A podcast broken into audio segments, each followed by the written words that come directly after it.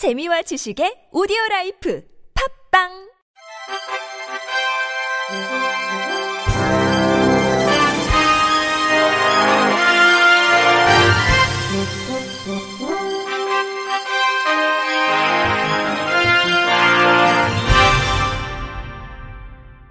청취자 여러분 안녕하십니까? 4월 20일 수요일 장애인의 날에 보내드리는 KBRC 뉴스입니다. 전국 장애인 차별 철폐 연대가 윤석열 대통령 당선인 측에 대통령직 인수위원회가 내놓은 장애인 정책이 미흡하다며 내일부터 출근길 지하철 탑승 시위를 재개하겠다고 밝혔습니다.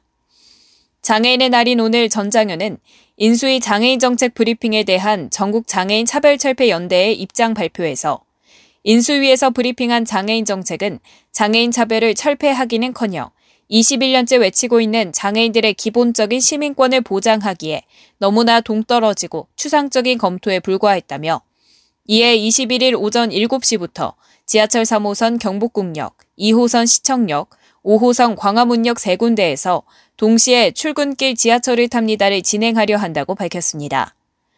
전장현은 인수위는 전장현에서 제시한 2023년에 반영돼야 할 장애인 권리 예산과 관련해서도 구체적인 답변을 하지 않았다며 이번 브리핑이 전장현의 제안을 검토한 결과라면 더는 소통을 통한 장애인들의 시민권 보장이 의미를 지니기 어려울 것이란 심각한 문제의식을 느낄 수밖에 없었다고 시위 재개 배경을 설명했습니다. 앞서 인수위는 어제 장애인 이동권 보장을 강화하기 위해 교통약자가 안전하고 편리하게 이동할 수 있는 장애물 없는 교통환경을 확대해 나간다는 취지에 장애와 비장애와의 경계 없는 사회 구현을 위한 장애인 정책을 발표했습니다. 인수위는 이번 정책에서 지하철 역사당 1개 이상의 엘리베이터 설치 및 이용객이 많은 지하철 역사는 역사당 2개 동선 확보 단계적 추진, 2023년부터 시내버스의 저상버스 의무 교체 및 휠체어 탑승 가능 고속 시외버스 도입, 2027년까지 장애인 콜택시 도입률 100% 달성 등의 내용을 담았습니다. 또 인수위는 보건복지부와 장애인 개인 예산제를 도입을 검토하고 있다고 밝혔습니다. 그러나 전장현은 이날 장애인 개인 예산제는 전장현이 제시하고 있는 장애인 권리 예산에 대한 기본적인 입장 없이 실현 불가능한 정책이라며 지금은 장애인 개인 예산제보다 장애인 권리 예산제가 절실히 요구되는 상황이라고 반박했습니다. 이동권 분야에선 휠체어 탑승이 가능한 고속 시외버스 도입 관련 명확한 계획이 제시되지 않았고 마을버스 및 시외 저상버스 관련 언급도 없었다는 것이 전장현 측의 입장입니다. 아울러 장애인 콜택시 광역 이동 보장 등을 위한 운영비 지원에 대한 국비 지원 근거 마련에 대한 입장도 나오지 않았다고 비판했습니다. 전장현은 죽을지언정 장애인의 권리가 잊히지 않게 하겠다며 21년 동안 외치고 기다려도 기본적인 장애인의 시민권도 보장되지 않는 비장애인만의 문명사회는 장애인에겐 비문명사회일 뿐이라고 주장했습니다. 한국은행과 국립과학수사연구원이 제42회 장애인의 날을 맞아 현금 사용 시 액면금액 식별에 어려움을 겪고 있는 시각장애인들을 위한 모바일 애플리케이션을 개발했습니다. 한국은행과 국립과학수사연구원은 시각장애인용 한국은행권 액면식별 도우미 앱을 공동으로 개발해 출시한다고 밝혔습니다. 해당 앱은 구글 플레이 스토어와 애플 앱스토어에서 한국은행권 액면식별 도우미로 검색해 다운로드가 가능합니다. 이 앱은 한은이 앱 개발 전반을 총괄했으며 국과수가 딥러닝 기반의 이미지 인식 기술을 활용해 액면금액 식별 기능을 구현했습니다. 한국은행권 액면식별 도우미 앱은 시각장애인들의 은행권 액면식별을 보조하는 모바일 앱으로 앱 실행 후 카메라를 은행권에 가져다 대면 액면 금액을 음성과 진동으로 안내합니다. 하는 관계자는 한국은행권 액면식별 도우미 앱의 배포로 은행권 액면식별에 어려움을 겪고 있었던 국내 시각장애인들의 현금 사용 편의가 크게 제고될 것으로 기대된다고 말했습니다. 서울시는 제42회 장애인의 날을 맞아 서울경찰청과 함께 장애인 학대 사전 예방 및 신속 대응을 위한 장애인 학대 공동 대응 체계 구축에 나선다고 밝혔습니다. 이번 협력은 장애인 학대 신고 사례의 지속적인 증가 및 장애인 인권에 대한 사회적 관심 증대에 따라 유관기관 간 협력 체계 마련이 필요하다는 양 기관의 이해관계가 일치해 이루어졌습니다.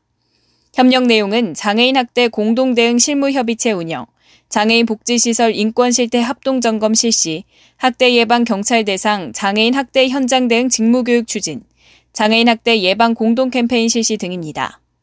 서울시 장애인 권익 옹호기관과 서울경찰청이 참여하는 장애인 학대 공동대응 실무협의체는 이달부터 운영되며 즉각적인 장애인 학대 현장 출동, 현장 조사 등 공동 대응, 장애인 학대 관련 정책 방향 설정에 역할을 수행합니다. 고광현 서울시 장애인복지정책과장은 장애인 학대 예방 및 피해 장애인 보호는 서울시가 최우선으로 추진해야 하는 과제라며 서울경찰청과 협력해 장애인 학대 위험 상황을 조기에 발견하고 피해 장애인 보호, 재발 방지에 이르기까지 전 과정에 걸친 대응체계 구축으로 장애인 학대 방지에 최선을 다하겠다고 말했습니다. 국립암센터가 제42회 장애인의 날을 맞아 시각장애인을 위한 암 정보 점자책 암을 알아야 암을 이깁니다를 개정 배포합니다.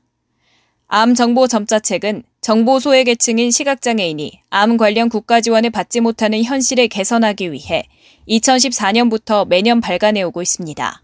책에는 국민암 예방 수칙, 국민암 검진 사업, 중증 암 환자 본인 부담 감면, 암 환자 의료비 지원 사업 등 암과 관련한 국가 지원 프로그램 내용이 담겼습니다.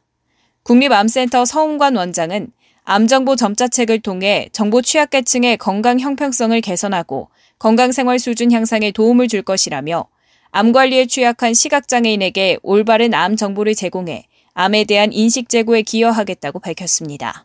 점자책은 한국시각장애인연합회 전국지부, 맹학교, 시각장애인 복지관 등에 무료 배포되며 국가암정보센터 홈페이지나 암정보 상담 전화에 문의하면 무료로 받을 수 있습니다. 아울러 국가암정보센터 홈페이지와 암정보 나눔터 교육 동영상에서 이북과 오디오북으로도 제공 중입니다. SK 행복 나눔재단은 영어 점자 학습 교재 치킨생과 함께하는 알기 쉬운 영어 점자를 제작해 시각장애 학생들의 영어 학습을 지원한다고 밝혔습니다.